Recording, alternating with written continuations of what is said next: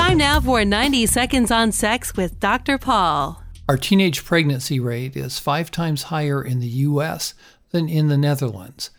Yet in the Netherlands, sex is considered to be normal for a 16 or 17 year old.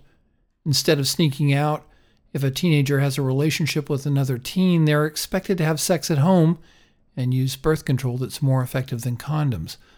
But they're also taught something else. In the Netherlands, teens are taught that sex is part of a relationship and that the boy or girl who you're having sex with needs to be accepted by your family and almost become a part of the family. Well, so much for teenagers getting drunk and hooking up.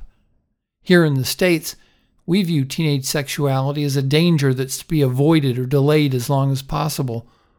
Instead of welcoming sex as a normal part of growing up, we've tried to extinguish it with abstinence only sex education or we treat it like a disease and limit our discussion to a harm reduction mantra called safe sex.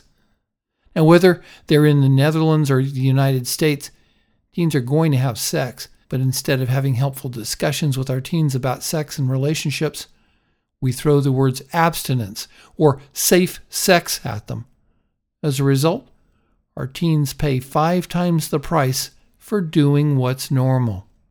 For more, visit 90secondsonsex.com.